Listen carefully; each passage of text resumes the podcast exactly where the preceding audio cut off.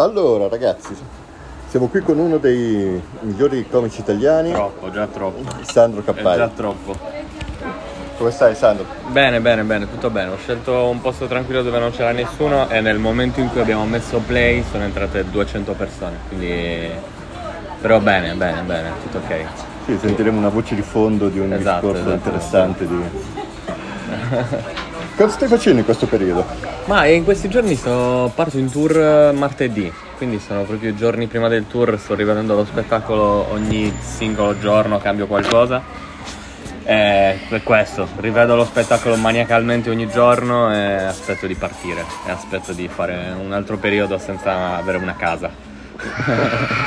Come si chiama lo spettacolo? Lo spettacolo si chiama Non si muore così facilmente, che è un titolo molto pretenzioso, forse troppo, troppo pretenzioso. Eh, sembra quasi un film. Ehm, è, è- è un titolo che è nato, giuro, da una seduta dalla psicologa. E cosa ti ho detto? Fai uno spettacolo Ma no, no, lei me? non lo sa, che, lei non lo sa che c'è stato un momento dalla psicologa in cui abbiamo tirato fuori questa frase per motivi che non voglio spoilerare perché poi si sente nello spettacolo e lei l'ha tirato fuori un po' di volte e a un certo punto non gliel'ho detto a voce alta ma ho detto che questo è il titolo del mio prossimo spettacolo. Quindi è nato così. E lei ha aggiunto una nota alla fattura. esatto. Royalty. Esatto. Stavo sentendo una tua intervista qualche gio- giorno fa Sì. per un po' documentarmi Ok. e mi- ho visto che tu avevi studiato alla palestra di Luttazzi. Sì. Io ho iniziato a scrivere lì, sì. Ma sai che c'ero anch'io? Ah sì? Forse ci siamo incrociati su quel sito. Può essere, può essere. Cioè sì, sicuramente sì, sicuramente sì. Io sono arrivato proprio alla fine, perché io avevo 17 anni all'epoca ed era forse l'ultimo anno della palestra. Quindi io mi sono perso l'anno in cui fece il libro con tutte le battute, con la raccolta di tutte le battute. Tutte firmate da lui, ovviamente. Esatto, esatto. Vabbè, le No, battute- salutiamo Luttazzi, le che battute è su stato Luttazzi molto importante per noi. Sono presto. Tra l'altro una cosa, a proposito di, di questo, cosa ne pensi di tutto questo problema che ha avuto per le quattro battute? Perché alla fine erano quattro, cioè... Per, Si- per- si per i- parla i, come co- se- i plagi? Sì, Se per i- Luttazzi sta ascoltando sto facendo le virgolette mentre dico plagi. Ma io le considero Eh. citazioni.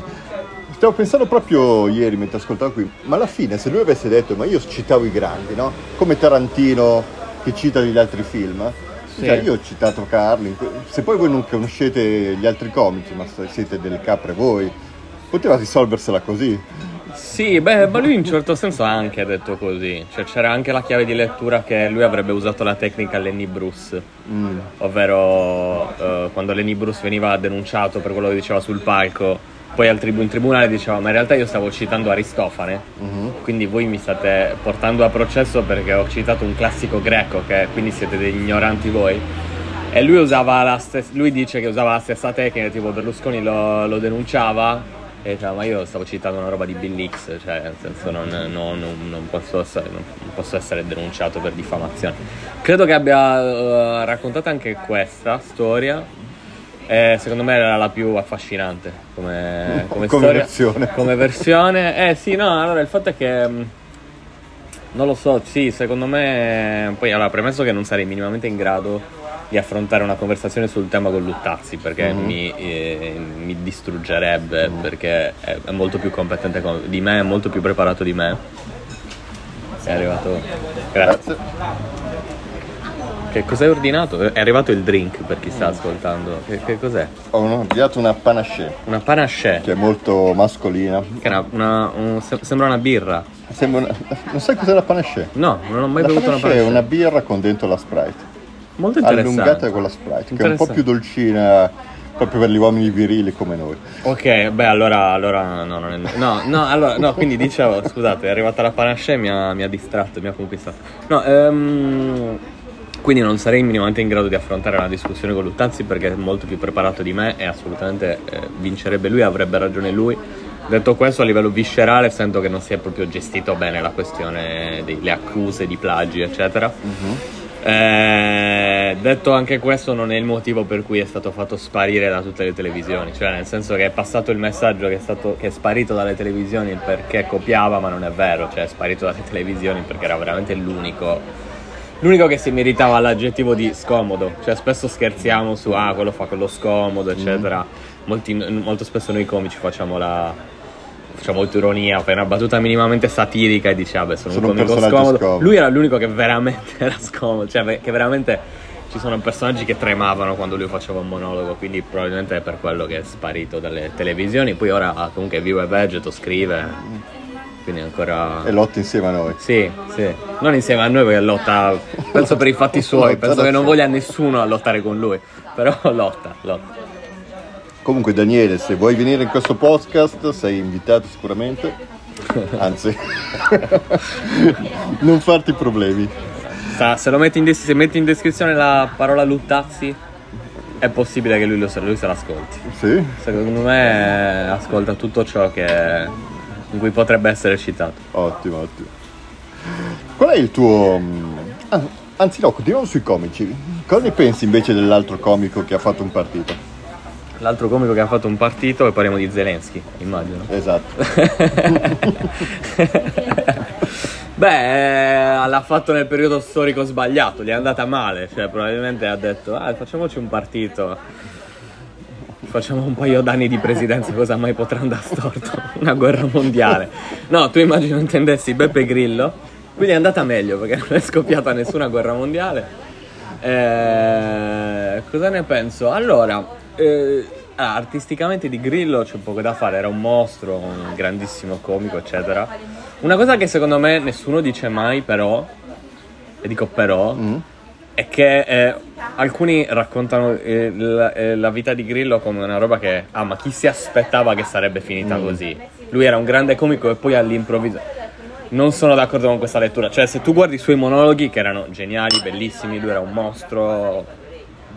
Io ci vedo delle cose che poi hanno degenerato e sono diventate.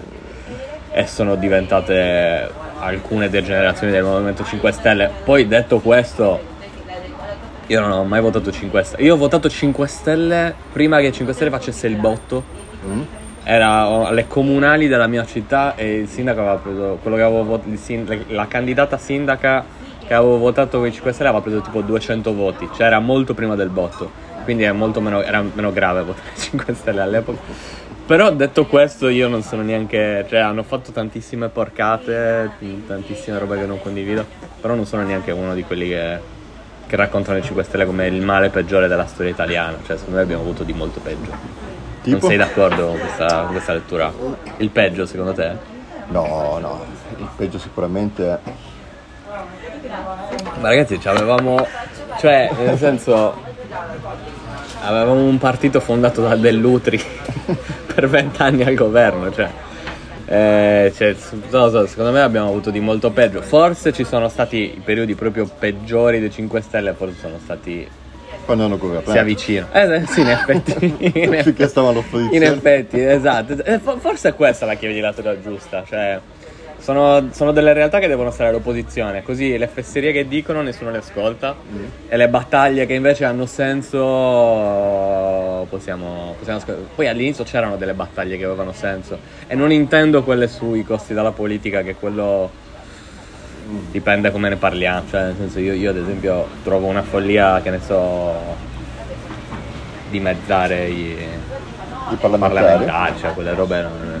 Io sono, poi io, io sono un, un grande fan in generale dei, dei governi instabili, cioè per me è una grande fortuna avere dei governi cioè in, in Italia un governo stabile non, non lo vorrei mai, cioè, quando dicono dobbiamo fare una legge elettorale che possa permettere a chi vince le elezioni di governare, dico sì ma chi vince le elezioni deve governare? Io sono grande fan dell'instabilità. Grazie. Eh, niente, ho aperto troppe parentesi forse. Eh, non lo so, quindi no, secondo te, secondo te sono stati il peggio, il peggio della storia italiana, repubblicana ovviamente il peggio. Beh, sappiamo già qual è stato il meglio. Il meglio... ho detto repubblicano prima perché è scontato chiaramente. Chi era il meglio? Intendiamo Giolitti. No, De Gasperi, De Gasperi. De Gasperi. Tra l'altro interessante con il... Stiamo parlando di Berlusconi. Adesso che è morto l'hanno santificato. Sì, è vero. è Ci vero, sono è tutti i TikTok che fa le canzoncine molto affabile. Sì, eh, ma, ma secondo me poi è una cosa che stava già succedendo dal Covid in poi. Mm. Dal Covid in poi Berlusconi è diventato un po' per suo volere, un po' per l'opinione pubblica, è diventato all'improvviso un uomo saggio. Eh, cioè, dico, dal punto di vista mediatico. Sì. Cioè, a un certo punto è stato rappresentato come un uomo Come il saggio. vecchio saggio. Eh, esatto. E quindi in realtà la santificazione di Berlusconi stava già succedendo dal Covid in poi. Perché è diventato su, su alcuni temi a tratti diventava quello ragionevole. Sì. Tipo vacciniamoci o Grazie. eh, stiamo attenti a questo, a questo Covid. Cioè è, è diventato all'improvviso l'uomo ragionevole. Quindi in realtà la- è- da- dal Covid in poi secondo me è, è iniziata la santificazione di Berlusconi, poi con la morte, norm- come normale che sia. Cioè come era nor- come mi ha- me l'aspettavo, cioè non mi, ha, non mi ha colpito per niente la santificazione di Berlusconi post. Ah, morte. pensavo alla morte che sapessi come. La morte mi ha colpito tantissimo, anche perché non, me- non ero pronto per la morte. Hai pianto quando l'hai saputo? Perché mi sentivo, mi sento vecchio, cioè quando è morto Berlusconi mi sentivo molto vecchio. Io sono del 93, Mm. quindi da- cioè, l'anno in cui Berlusconi è entrato in campo, o forse è salito in, in campo l'anno prima e ha vinto le elezioni nel 93, no, non mi ricordo. Eh, nel 92. Le elezioni però nel 93 forse. No, 92 perché mi ricordo quella bellissima serie di con Stefano Accorsi Ok. che mi fissa quella data nella mente. Ok, comunque diciamo, siamo là. Quella dove Quindi- scopava Miriam Leone. Sì, che non, non Cioè, ho non- mai visto e Eh, tutti mi suggeriscono di Merita guardarlo solo per, quella questa, scena. quindi- Salutiamo Miriam Leone se vuole Certo, essere ospite. Anche, lei come Una- tazzi se scrivi in Miriam Leone. Anzi, tra l'altro posso anche... sì, esatto. Ciao Miriam, che ci segui sempre. No, salutiamola e sono sicuro che... No, no, non lo so, non, non ho visto quella, quella serie. Eh, no, e dicevo, ehm, dicevo, quindi io sono, ho vissuto tutta la vita con Berlusconi, Berlusconi. Che, che c'era, no? E quindi un po' una e parte quindi di quando te. è morto ho detto sono vecchio, cioè nel senso Berlusconi è morto, non, non ero pronto per la morte di Berlusconi, ma per questioni mie personali. Mm. Cioè perché mi, mi sento, mi ha fatto sentire molto vecchio la morte di Berlusconi. Non me l'aspettavo. Ah, Ma poi lo, lo facevamo un po' immortale a un certo punto. Sì, lui diceva che avrebbe vissuto fino a 120 anni, era tutto fiero, poi è morto. E c'eravamo convinti. Era forse l'unica eh, bugia di Berlusconi a cui avevo creduto.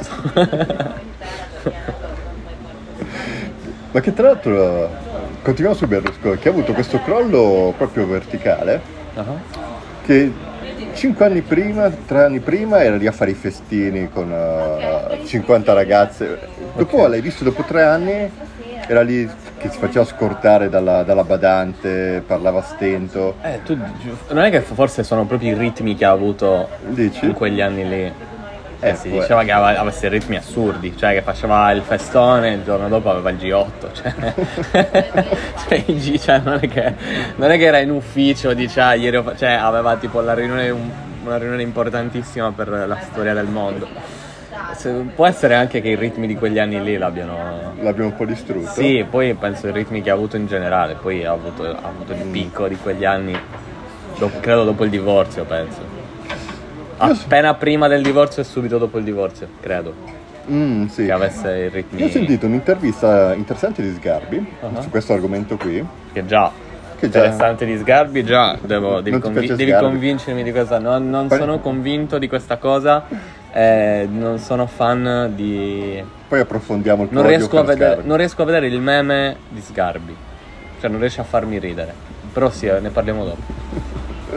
Praticamente lui diceva, poi ovviamente il Sgarbi millanta sempre conoscenze che ha oppure non ha, e diceva che ehm, ha usato questa definizione che Berlusconi era un poppante della figa, mentre lui diceva Un? poppante della figa. Della figa. Sì, Ok. perché diceva questo, che Berlusconi ha fatto da bravo Brian, dov'è, Brianzolo, Silvione, ciao Silvione, ci manchi, No, sì, perché tutti, anch'io ogni tanto penso sia milanese, ma in realtà è Brianzolo. è Brianzolo, ha fatto fino ai 60 anni a lavorare e non era proprio un esperto di donne. Ok. Quindi quando poi è iniziato questo giro qui, era come un eh, ragazzino che non sapeva un po' come gestirsele Ok. e questa cosa è supportata dai casini che ha combinato. Cioè, Cioè, che tipo di casini? tutte le... Cioè, le scandali con le ragazze, le feste? tutti quei casini lì che uno che ha un attimo una capacità di gestire le donne affinata nel tempo non ce l'ha. Lui sono venute fuori tutte queste cose qui Proprio perché ovviamente avendo una buona risorsa economica per farle venire, riusciva a farle venire, Sì. ma poi non sapeva gestirsele. E quindi aveva Ok. quelle che gli chiedevano appartamenti, quelle che gli chiedevano... mm, E questa è un po' la tesi di Sì, Sgarbi. secondo me in parte sì, è vera. Secondo me conta tantissimo anche altri due aspetti. Uno, una è, è- è che sono. Allora, una è quello che dice Sgarbi.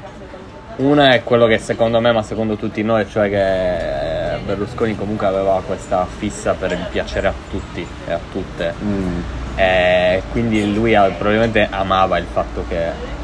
Cioè, queste gli chiedevano devi pagarmi una casa mm. e lui non riusciva a dire di no. Ma non perché era una brava persona ed era generoso, perché lui non poteva pensare che questa ragazza poi potesse pensare no, ma allora è uno stronzo Silvio, ma allora non è così buono. Secondo me in parte è questo, cioè il voler piacere a tutte le persone per forza, sempre, poi ti porta a queste estremizzazioni. E la terza cosa, secondo me, è quello che diceva Berlusconi. A un certo punto si sentiva molto solo e poi gli è sfuggita di mano la cosa, leggermente. Cioè lui diceva, se non sbaglio, è morta, quando, quando è morta mia madre mi sono sentito molto solo. Eh, Questa cosa, non dico che sia solo questo, secondo me in parte era anche questo. gli è sfuggita di mano la si è situazione. lasciato un po' prendere. Sì, sì. Sgarbi, io non capisco il meme di Sgarbi, non riesco a capire chi apprezza Sgarbi ironicamente. Mm. Cioè, preferisco che una persona mi dice no, ma io lo stimo per quello che dice, per le sue idee, perché... E allora dico, non sono d'accordo con te, ma ho capito, cioè va bene, nel senso, ok. Quello che invece non riesco a comprendere bene è l'ironia intorno a... Non riesco a, a- non riesce a farmi ridere ciò che dice e fa Sgarbi, neanche Mm. per i motivi sbagliati, non, non lo so. Trovo fastidioso e basta. Sì, boh, diciamo che Sgarbi ha queste due facce. Tu sei fan invece? Mm, no, io non sono fan Cioè, di fan, nessuno. dico, dal punto di vista- A, a parte di lui, A parte... Ah, certo, lui, lui, lui. non sono fan di nessuno. Però eh, mi incuriosisce il, um, come ha fatto a campare fino, a- fino adesso Sgarbi, come personaggio proprio. Mm. Perché è interessante. Diciamo Ok. che lui è nato con il trash di Maurizio Costanzo, Ok. quindi ai Parioli faceva le Sì, sue sì. uscite. È andato avanti con gli spettacoli tipo Buona Domenica, eccetera, dove faceva le uscite. Ed è andato avanti così, mentre il resto di questo substrato di gente che faceva casino vero, la domenica sono tutti spariti. O sono andati a fare i mm, portavoce dei 5 Stelle. È vero, è vero. No, aspetta, chi è che è andato a fare il Eh, portavoce? Rocco Casalino. Rocco Casalino. Ok, beh, dai, però non era... sì, sì, sì. Eh? Rocco Casalino è passato da urlare a Buona Domenica. in su- Urlava Buona Domenica? Io ero Insulti rimasto agli altri, a Grande fare- Fratello e poi direttamente Movimento No, ti sei 5 perso la Stelle. fase più bella di Rocco Ah, Casalino. non a Buona sapevo di questa fase, no, non lo sapevo, non lo sapevo. È vero, in effetti, lui ha resistito molto di più di altri personaggi simili. Eh, forse non lo so, odio ammetterlo, ma forse è perché, non lo so, evidentemente è più intelligente di quello che penso, non lo so. E poi una cosa che mi fa ridere è che c'è sempre state queste due cose parallele di Sgarbi, no? Sia un pazzo, un fenomeno del trash che urla, dice parolacce, eccetera, però allo stesso tempo un grande esperto di arte. Mm. E questa cosa spesso la senti da persone che non sanno niente di arte, quindi dico: Ma tu che strumenti hai per essere sicuro che Sgarbi sia effettivamente un grande esperto di arte? Perché io non lo so, cioè io lo sento parlare, ma potrebbe tranquillamente inventarsi le cose per quello che ne so io. E quindi dico: Beh, è molto preparato questo Sgarbi, ma per quello che ne so io potrebbe inventarsi tutto. Sì, sì, sì. Quindi non ho gli strumenti. È un po' come essere se- un grande esperto di fisica quantistica.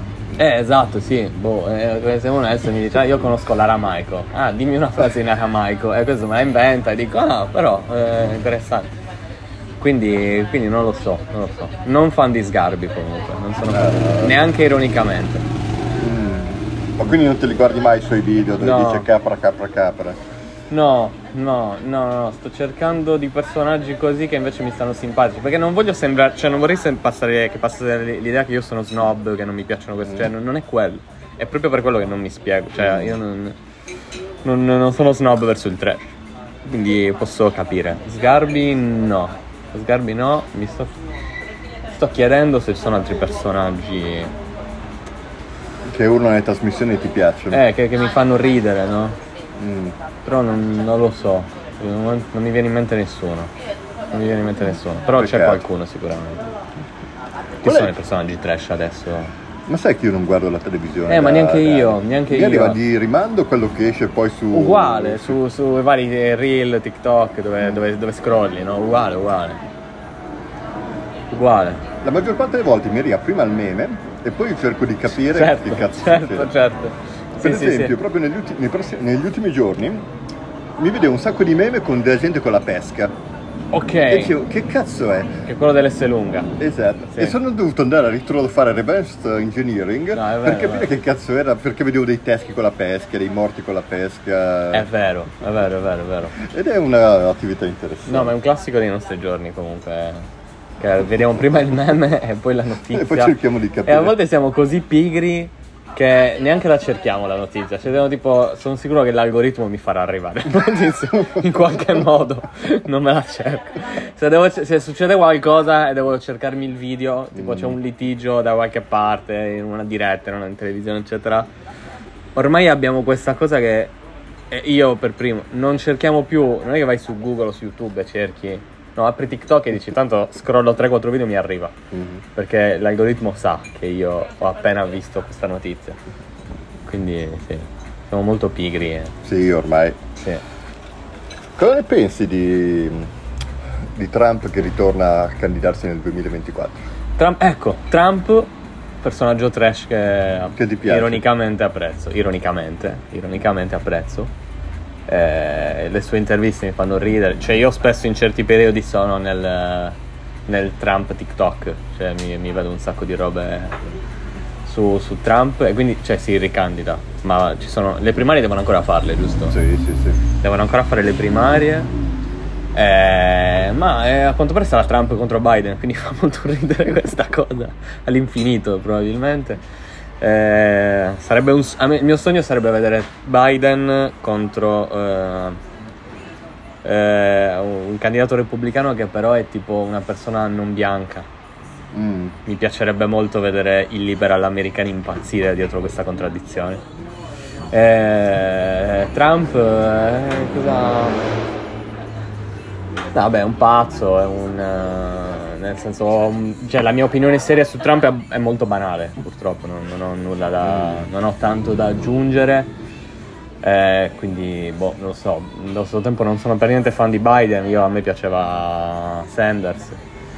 Eh, Anzi, proprio di nicchia. eh. sì, che poi alle primarie Sanders non era proprio di nicchia, e a un certo punto è stato fatto passare come di nicchia, ma non lo era. Però si è capito lì che le primarie dei democratici, se hai alcune istanze, non le puoi vincere. Cioè, proprio non le puoi vincere. Dico una cosa quasi complottista, però non. eh, Cioè, il partito ti fa muro. Quindi, quindi non è complottismo, nel senso è proprio il partito che ti fa muro.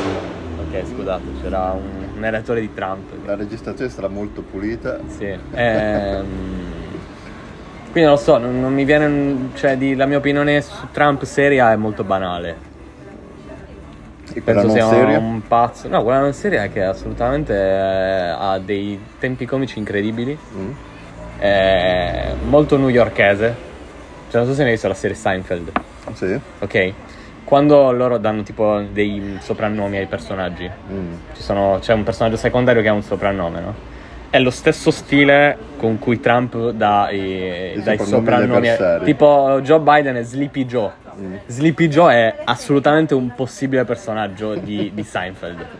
Perché è molto newyorkese Trump, molto newyorkese. Tanto è vero che su YouTube trovate anche i, i video editati di lui che fa un discorso. Mm. Ed è con, con la sigla di Seinfeld all'inizio, con le risate.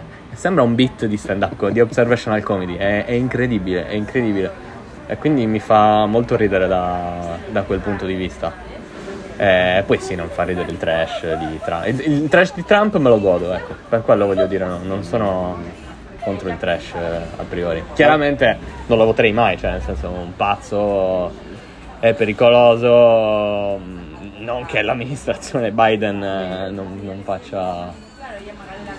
non sia pericolosa, però probabilmente Trump lo sarebbe di più. Poi nel senso. Io, eh, un'altra cosa a cui sono. Ecco, una cosa a cui sono contro è la. la narrazione per cui eh, ah, gli altri repubblicani invece erano persone meravigliose che cioè, Trump ci ha fatto rivalutare. Ogni tanto sento le, non so, persone che dicono Bush in confronto a Trump era un persivo, capito? Bush ha tipo fatto giusto qualche crimine di guerra, quindi eh, non, eh, non so, sono contro la rivalutazione degli altri repubblicani prima di Trump, questo mm. sicuramente. Che è un movimento interessante. Sì, sì. Torniamo un attimo. Tu sei fan di Trump, no? Io sono grande fan. Sei fan di Donald. Di... Dai tempi di... del suo programma, quello che poi ha copiato Briatore quando è venuto in Italia. Ah, è vero, è vero. Io mi ricordo quando ero bambino, vedevo Trump su MTV. Eh, e mi ricordo una volta alle elementari eh, compito di inglese dovevi scrivere due righe su un personaggio famoso mm. e io avevo scritto due righe su Trump mm. Eh, però non avevo scritto che cosa facesse per vivere. Eh, mi ricordo che la, la, mm, la, maestra mi disse: Sì, ma che lavoro fa? Eh, non lo so, è ricco e basta. Eh, e lui, eh, la maestra mi dice: Sì, ma se è ricco, eh, qualche lavoro dovrà pur fare. Mm. E io dicevo: No, lui è ricco e basta. E poi sono cresciuto e adesso eh, mi rendo conto che continuo ad aver ragione. Cioè, ve- cioè, la maestra aveva totalmente torto a dire se è ricco qualche lavoro dovrà pur farlo. Perché questa non è per niente vera questa cosa. Non è assolutamente vera. e ancora oggi non so bene che lavoro faceva. Perché è così? Perché è ricco Trump? Cioè gli alberghi. Uh, Trump è un uh, palazzinaro. Un palazzinaro, ok, come Silvio. In parte è stato sì, anche. Per un periodo è stato palazzinato. Sì, sì. No, la storia di Trump, vabbè, adesso facciamo tutta la puntata su Trump. Sì, no, cambiamo, cambiamo. Comunque è interessante la storia di, di Trump, poi ne faremo un'altra puntata su di lui. Anzi, Donald, se vuoi venire sì, al no, podcast, no, no. Un, un'ultima cosa, ogni tanto mi piace fare incazzare eh, tipo a, a, caso solo per vedere la faccia delle persone, insinuare che ehm, io credo che ci sia stato un imbroglio durante le elezioni, solo per vedere la faccia che fanno le persone quando quando, quando dico che Trump secondo me ha vinto le elezioni contro Biden e sono stati brogli. È molto divertente, la gente si scandalizza. Poi io, io, non so fare gli scherzi, quindi mezzo secondo dopo devo subito dirti che sto scherzando. Mm-hmm. Però è molto divertente come si... quando la gente è spiazzata, fa molto ridere. Ah, pensavo un imbroglio durante le elezioni italiane. No, no, no, no, no. Quello, quello è il governo russo in genere. No, scherzo. No, dicevi? Cambiamo discorso. Cambiamo discorso. Parliamo dei comici italiani. Mm. Quali sono secondo te i migliori attualmente? Attualmente i migliori sono Lundini, Eleazaro, Luca Ravenna. Uh, ce ne sono anche cioè ce n'è tanti altri. L'altro che mi viene in mente è Francesco De Carlo. Mm. Eh, però ce n'è veramente tanti che mi piacciono, cioè, c'è Max Angioni, eh, Edoardo Ferrario, tutti, in generale tutti i comici con cui lavoro abitualmente, da Giordano Folla, Edoardo Conforto, Valeria Puggeddu. Eh, eh, Davide Calgallo e Pietro Casella sono comici con cui lavoro abitualmente, sono tutti comici che mi piacciono tanto. Però sì, più forti in questo momento credo che siano Eleazzaro, Lundini e Ravenna. L'ho sentito ieri Luca, mm-hmm. gli, avevo scritto eh, che adesso sta in tour a Milano. Sì, è da oggi, giusto? Sì, sì, sì. Da oggi. Infatti volevo venirti a vedere, ma è tutto... Io faccio l'apertura lunedì. Figo e volevo venirti a vedere ma è tutto esaurito. E lui fa eh sì sì e, e ho finito anche tutti gli accrediti. So, solito ebreo che no allora questa l'ultima uscita non Luca lo sai che sei un ebreo. Ma gliel'hai detto oppure? Eh? questa cosa gliel'hai detto o la dici nei podcast alle sue spalle? no le dico e poi le mando. E allora che si sappia che io mi sto dissociando da questo antisemitismo. La, la, prima, la prima volta che scrissi a Luca era, ci eravamo sentiti prima che facesse LOL, quando faceva ancora i, gli spettacoli. Beh, fa ancora gli spettacoli. Sì, sì, sì, no, ma prima che diventasse molto popolare. Ok. E aveva messo uno spettacolo online, mh, mm, tipo a 4,90 euro. Uh-huh. Sì, mi ricordo, certo. certo. E io li iscrissi. Durante la pandemia. Sì, sì, sì. Durante, cioè il primo lockdown, durante il primo lockdown. E io li iscrissi lì dicendo Luca, ho visto il tuo spettacolo, metterlo a pagamento è proprio da ebreo, ma metterlo a 4,50 euro ma è la metà cristiana. Siamo, Ok, siamo sicuri che questo antisemitismo si possa fare senza essere ebrei? Io sono un grande sostenitore del fatto che... Che lo possano fare solo gli ebrei? Sì, Mm, Sì. Non so. sì, e ti dirò di più, sono fan delle barzellette ebraiche, ma ci sono barzellette ebraiche che possono raccontare solo gli ebrei, Mm, secondo me. Eh, non la racconto, altrimenti, altrimenti, altrimenti è antisemita. Cioè, molte barzellette ebraiche sono antisemite se la racconta un non ebreo. Quindi... Mm, è una buona tesi, non lo so. Secondo me l'antisemitismo si crea quando si crea proprio questo distacco che tu non puoi scherzare su qualcosa. Mm, non lo so, non lo so. Credo che l'antisemitismo, non lo so. Non... eh, Boh. Ma Allora, premesso che eh, io sono molto contro le regole generali in assoluto nell'umorismo, quindi io parlo più che altro per me e per quello che sento io e questo vale per me, cioè io non, non, non metto regole generali. Su temi come antisemitismo, a volte razzismo, sono più di questa linea che, che, che è meglio se di, di- cioè, se certe battute penso le possa fare solo un ebreo, certe battute penso le possa fare solo un nero. Questo per quel che mi riguarda. Lo so, mi stai guardando come se io fossi un agente della walk comedy venuto a infiltrarmi nel tuo podcast, però questo vale per me, poi io non sono per le regole generali nell'umorismo mai, quindi... Guarda, una delle battute più belle era sul finale di Cashmere Podcast, l'ultima puntata, Ah. che gli hanno chiesto a Edoardo e a Luca cosa non ti piace del rispettivamente dell'altro. Ok. E Luca ha detto non ti piace Edoardo e lui che odia gli ebrei. Cioè Luca ha detto che Edoardo odia gli ebrei, ok. E Lu- E Edoardo cosa non ti che è piace? ebreo, immagino. Che lo è. Che lo è, ok. Questo ok, è uno ok. scambio comico per me eccezionale. Ok, ok. Bisogna dire che però bisogna sempre contestualizzare tutto e loro sono molto amici, molto complici e quindi contestualizzando questa cosa mi fa ridere. Cioè la capisco. Secondo me ci sono vanno sempre contestualizzate le cose. Cioè sono d'accordissimo che lo scambio è molto molto divertente. Però secondo me vanno contestualizzate queste cose. Mm, ok. Invece, tornando al... um, tu sei... Allora, quando io ascolto un po' i tuoi... vedo che tu sei molto tecnico. Ok. Molto spesso fai dei riferimenti a, a termini tecnici da stand-up. Durante i pezzi?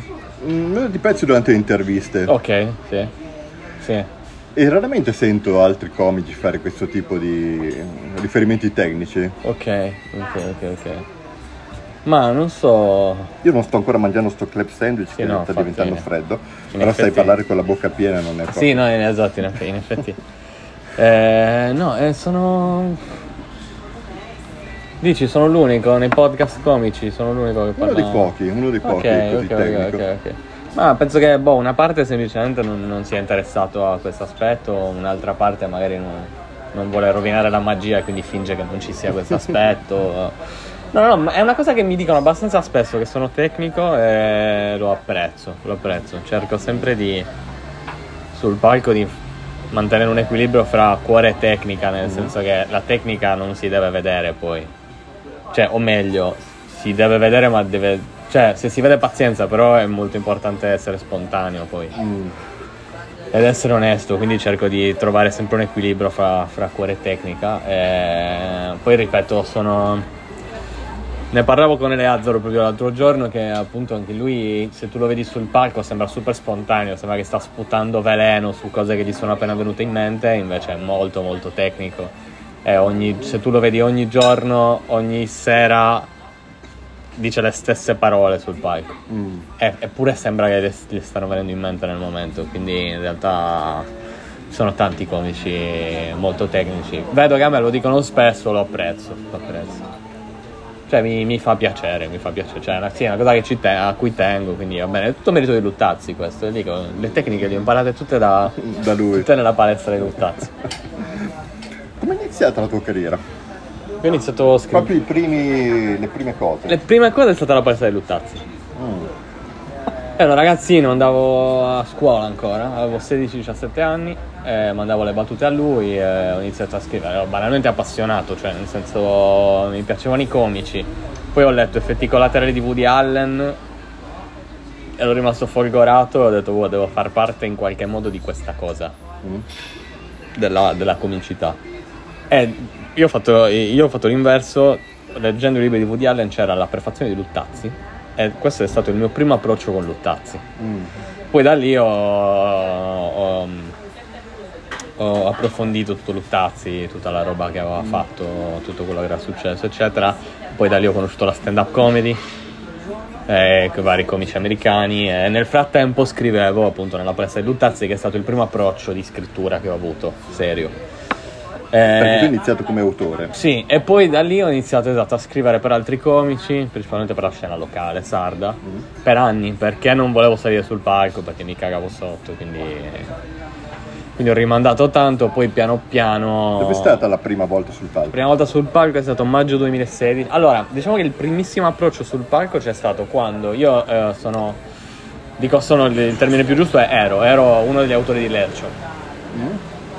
Dico sono perché sono ancora tecnicamente in redazione nell'associazione, ma in realtà non, non ci scrivo più concretamente.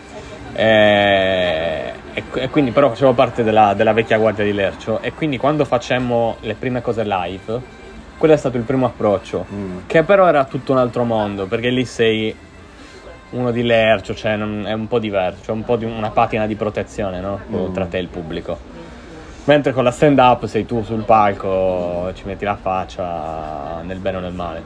Eh, quindi non lo conto mai. La- le volte con l'ercio sul palco non le conto come prima volta. La prima volta sul palco a fare un pezzo mio è stato maggio 2016 eh, a Cagliari. Ed era appunto c'era un mio socio Albert eh, di Cagliari che, che faceva già stand up eh, in giro per l'Italia, che è un socio perché anche lui era di Lercio mi chiede se volevo organizzare serate di stand up a Cagliari insieme a lui, io gli dico che l'avrei aiutato a organizzare ma non sarei mai salito sul palco, quindi lo organizziamo, poi però il giorno si avvicinava, lui mi diceva perché non provi e poi alla fine Che non c'è. mi sono fatto coraggio, ho provato. A Cagliari. eh, a Cagliari, a Cagliari. Sì, le prime- il primo anno è stato tutto a Cagliari, la prima volta fuori dalla Sardegna è stato febbraio 2017 a Roma. Però il primo anno mi sono esibito sempre solo in Sardegna e quindi sempre solo a Cagliari perché il primo Mm, anno ma, ma com'è stato? Cioè, fammi proprio rivivere. Tu- eri lì in questo localino, ci sono stati quanti? Una... Quante persone c'erano? La prima volta? Proprio la primissima. La prima volta non tantissime, però un 60 per 50-60 persone c'erano. Mm. Quindi c'era un comico prima di te, tu aspettavi che ti chiamasse, eri lì a... Esatto, praticamente, allora, noi, allora, siccome io ho avuto una, cioè di solito tutti dicono, io mi sono iscritto a una serata open mic Mm. e ho iniziato così. Io, per me è stato diverso perché io l'open mic a cui mi sono iscritto l'ho organizzato io, perché appunto Albert mi aveva chiesto di organizzarlo con lui, non c'era nulla di stand up comedy in Sardegna, zero. Quindi abbiamo messo in piedi questa cosa per cui ero da una parte il comico esordiente che si cagava sotto perché stava per esibirsi per la prima volta, dall'altra parte ero anche l'organizzatore di quella serata. Quindi era un po' strano. Eh, quindi sì, c'erano altri comici, c'era Albert che aveva già un bel po' di esperienza e poi c'erano altri comici che si erano voluti iscrivere per provare che non sono mai più tornati. E poi c'era Clara Campi quella sera che era comica di Milano e, e- e io. E quindi sì, c'erano c'era un presentatore, c'era, presentavano i vari comici e poi mi stavo abbastanza cagando sotto. eh, io la, la sento abbastanza l'ansia prima del, prima del palco. Quando sento comici che dicono che non sentono l'ansia prima del palco, penso sempre: ma chi cazzo ti credi di essere? cioè, cioè, c'è un. Sono gli ultras. Sono gli ultras del, della Prosesto alle nostre spalle. Accidenti. Non so se sono della Prosesto, credo di sì. Sì. Molto bello. No, comunque, ehm, eh, perché cioè, penso, ma tu devi parlare per un'ora davanti alle persone e non sei in ansia, cioè allora cioè, eh, c'hai un ego enorme. No, eh, quindi eh, ero abbastanza in ansia. La prima andò molto molto bene, molto molto bene per essere un esordio, chiaramente. Dove sono gli Ok. ultras? Mi sa che dobbiamo interrompere e riprendere fra qualche minuto prima. Facciamo passare gli ultras. Non so di che scopo. Sì, stanno passando degli ultras. No, contro Sesto. No, ci hanno contro sé. No, Siamo a Sesto e ci sono gli ultras contro Sesto, attenzione. Ci sono degli ultra in trasferta a Sesto. Sto cercando di capire che squadra sono. Beh, un Comoli Ferrari come sponsor, Nuares. Cos'è Nuares? Boh. Comunque molto...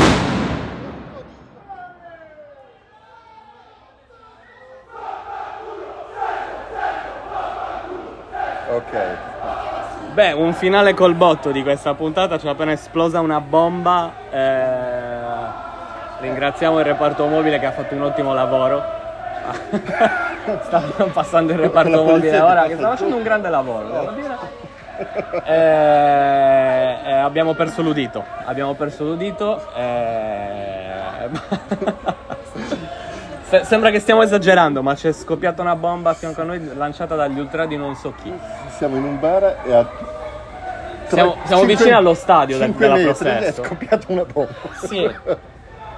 Fan- Dio mio. Fantastico. Questo- Non ce l'aspettavamo che questa puntata sarebbe stata così. Poteva finire Beh, eh, gli ultra scortati dalla polizia molto coraggiosi, fra l'altro, sono sempre dei duri. Ti piace il calcio? Lo- sì, l'ho riscoperto molto nell'ultimo periodo. Mm. Ehm, ehm, possiamo tagliare questa parte in cui insulto gli ultras che pot- potrebbero uccidermi per questa cosa? No, l'ho scoperto nel- l'ho riscoperto nell'ultimo periodo perché cioè, io, io da, da bambino ero tifoso, tifavo il Milan da bambino. Mm. Eh, Milan e Cagliari. Per Silvio ovviamente. Es- esattamente, tifavo Milan e Cagliari. Eh, e poi ehm, eh, ho, come dire, a un certo punto ho abbandonato un po' la mia passione per il calcio, poi l'ho ritrovata e adesso tifo solo Cagliari. Eh, quindi sì, ora ho riscoperto negli ultimi anni la passione per il calcio. Tu segui il calcio? No, a me non frega assolutamente nulla del calcio Ok. e quando da bambino eh, ti chiedevano di che squadra ero io le, le dicevo a caso. Ogni tanto dicevo che ero della Sampdoria Chiedi della Sampdoria. Ok, ok. O del Milan, vai, soliti Milan, Juve, Torino. Ma non, non mi è mai interessato, non ho mai capito questo interesse che si ha per il calcio. Ma guarda, adesso mi sono accorto che il calcio mi, mi- mi interessa quasi più a livello sociale che politico. Cioè, scusa, più a livello sociale che, che sportivo. Mm. Cioè, mi piace molto il fermento che c'è intorno a una squadra, intorno a una partita. Di mi piace vedere le stadio. persone che esultano, che festeggiano. Cioè, in realtà a me adesso vedere gli ultras eh, cioè, mi, mi- mi- mi- mi affascina. Ti è piaciuta? Sì, sono, la so- bomba. cioè, per assurdo, esatto, eh, cioè, per assurdo sono felice di aver vissuto questo momento. Eh, no, mi affascinano queste dinamiche, quindi è, è come se il calcio mi interessasse più dal punto di vista sociale e politico che, che sportivo, adesso, ora. Quindi sì, da questo punto. Cioè, tipo, Na- il Napoli che vince lo scudetto, cioè non è solo una questione di 11 persone che fanno, che vincono un- una competizione sportiva, c'è tutta una la storia di una città, di un popolo, cioè sono molto interessanti questi aspetti secondo me. Sì. Il Cagliari ha mai vinto? Cagliari è l'unica squadra del sud oltre il Napoli ad aver vinto lo scudetto. Sì. Ah, cosa ne pensi di quelli che vanno a giocare in eh, Arabia Saudita, Stati Uniti, tipo Ronaldo che ormai è... Boh, eh, nel senso, non stiamo parlando di. cioè, mi, mi- mi dispiace che, che il calcio venga governato così tanto dai soldi, nel senso che se c'hai i soldi puoi crearti un campionato che non ha nessuna storia. un campionato tutto tuo. Eh sì, puoi crearti un campionato tutto tuo, con eccetera, non ha eh, nessuna blackjack storia. Nel senso che. di lusso. Eh, cioè, ha senso che. Cioè, nel senso che, che il calcio migliore sia in Europa perché il calcio è una cosa, una cosa sempre stata europea. Questo non vuol dire che non, che non possono arrivare. Cioè, nel senso, ecco, riformulo: non avrei niente in contrario se nascessero nuove leghe fuori dall'Europa Mm. in cui il livello diventa alto e diventa al pari dell'Europa. Quello che mi dispiace è che questo sta succedendo per i soldi e non per una cosa che parte dal basso, ok? Cioè nel senso che, ad esempio, in Sud America è una cosa che parte dal basso. Cioè non è che sono i soldi Mm. che hanno fatto diventare quella lega importante. È una roba che è partita dal basso, mentre mi sembra che altre leghe, tipo quella, degli Stati, quella negli Stati Uniti, Eh, che poi non capisco mai com'è la Lega degli Stati Uniti, che fanno un campionato mischiato col Messico e un campionato mischiato col Canada, non so bene come funziona.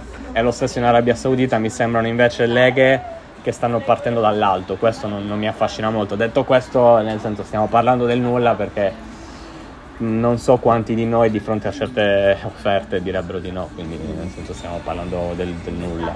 Mm.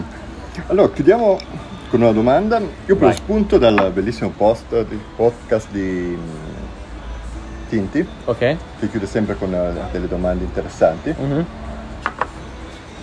Ah, ovviamente noi non le accoppiamo perché chiederti se hai mai cagato in discoteca sarebbe Ok, un, un pla- comunque no, un- comunque no. sarebbe un plagio che Daniele approverebbe, ma altri no.